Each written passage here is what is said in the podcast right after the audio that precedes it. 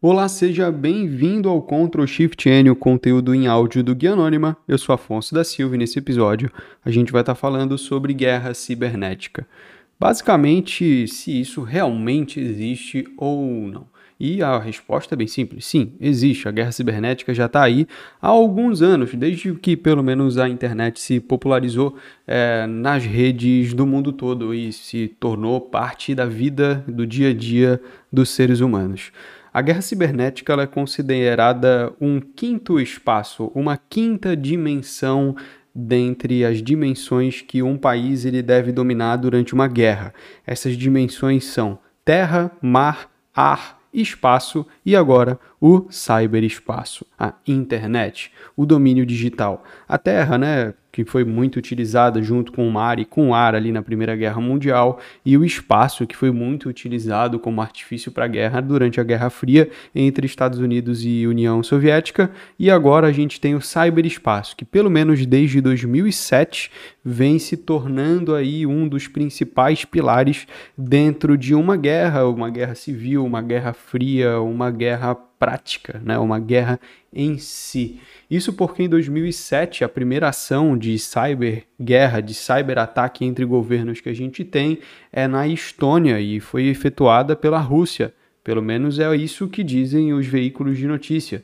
E essa guerra aconteceu por conta de uma medida da Estônia ao retirar uma estátua do que se referia à União Soviética do seu país, e isso fez com que ataques de negação de serviço fossem direcionados para o país por atacantes russos.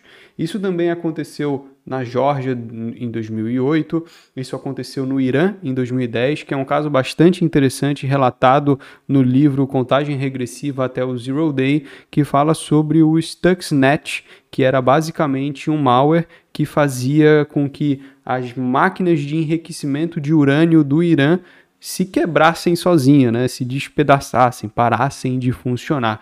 E esse ataque ao Irã, né? Esse ataque foi direcionado pelo governo americano, ocorreu entre dois mil e nove e dois mil e dez, com o objetivo de parar o enriquecimento de urânio do Irã para que eles não conseguissem executar e desenvolver armas nucleares.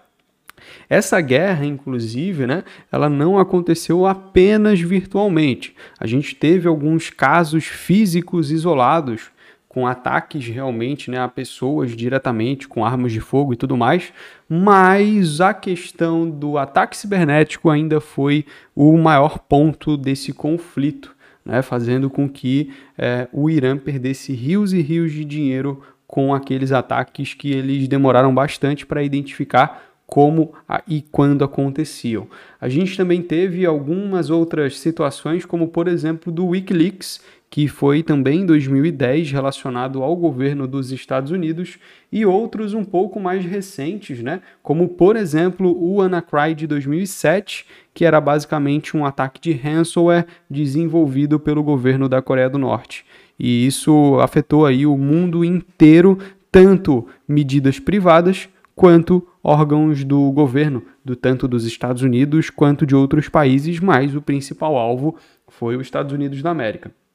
Tivemos aí outros casos também em dois mil e dezessete, como a NotPetya, que era basicamente uma organização criminosa que atacou aí diversos órgãos do governo americano, como por exemplo a Casa Branca, e fez um ataque milionário ou até mesmo bilionário na realidade, e segundo as pesquisas, esse ataque ele foi desencadeado pela inteligência russa, né, pela G R U, que é a inteligência russa, a sigla agora você vai me ferrar se você perguntar também, né? E tivemos aí outras, outros ataques aí. Em dois mil e vinte e dois a gente teve um ataque direcionado ao governo mesmo, que foi a Costa Rica, né? A Costa Rica sofreu um ataque que também foi executado pela Rússia, um ataque de ransomware que foi, assim, uma catástrofe para o país. O país ele simplesmente parou de funcionar é, na questão go- governamental depois desse ataque. Tivemos outros ataques aí é, de guerra cibernética. Por exemplo, em dois mil e nove a gente teve o ataque é, da filial chinesa da Google pela própria China.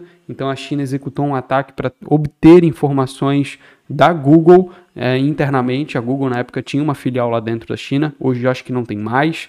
A gente também teve outros ataques aí, inclusive os mais recentes que a gente vem tendo notícias é sobre a, o conflito entre a Rússia e a Ucrânia, né? São ataques aí que vêm acontecendo com muita frequência, ataques que acontecem todos os dias e que têm um impacto é, volátil, vai. Tem ataques que pausam todo o trabalho governamental, tem ataques que fazem com que é, a comunicação não seja estabelecida. Então tem muitos tipos de ataque nessa guerra cibernética. A gente tem ataques voltados para fazer com que as operações do país não funcionem mais, a gente tem ataques para obtenção de informações sensíveis, informações de guerra, informações de tecnologia, informações estratégicas. Então não é só o ataque de DDoS que a gente vê aí na guerra cibernética, pelo contrário, a gente tem muita questão de inteligência mesmo, é de saber o que o seu adversário na guerra está fazendo,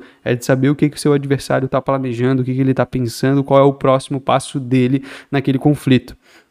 E hoje, como a gente está a todo momento conectado na internet, com diversos dispositivos, fica fácil entender isso. Inclusive, dá para bombardear fisicamente um local, isso aconteceu com soldados russos, inclusive, que estavam no local e eles foram detectados que estavam naquele local por conta da geolocalização do telefone.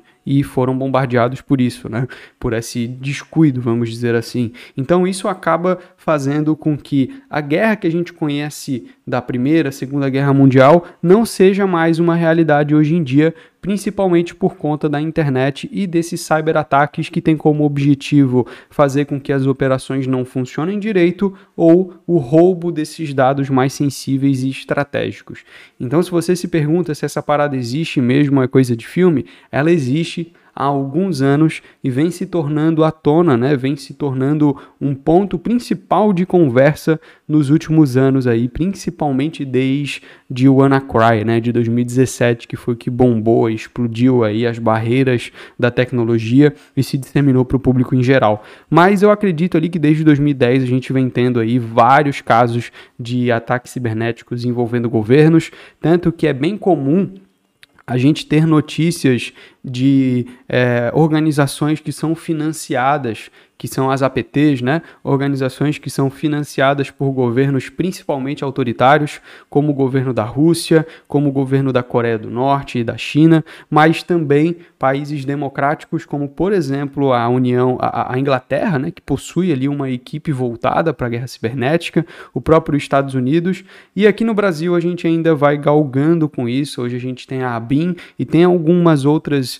instituições ligadas ao Exército Brasileiro, mas que não se envolvem envolvem tanto, pelo menos não publicamente, nessa questão da guerra cibernética, até mesmo porque o Brasil geralmente é um país pacífico e que dá suporte à guerra, mas não participa dela diretamente. Então não sei se faz tanto sentido assim é, a gente ter um órgão focado em guerra cibernética como a gente tem em outros países. Para a defesa cibernética eu sou totalmente a favor que tenha um investimento gigantesco, mas para ataque, contra-ataque, eu não sei se faz tanto sentido pelo Brasil ainda ser um país bastante pacífico nesse quesito, tá?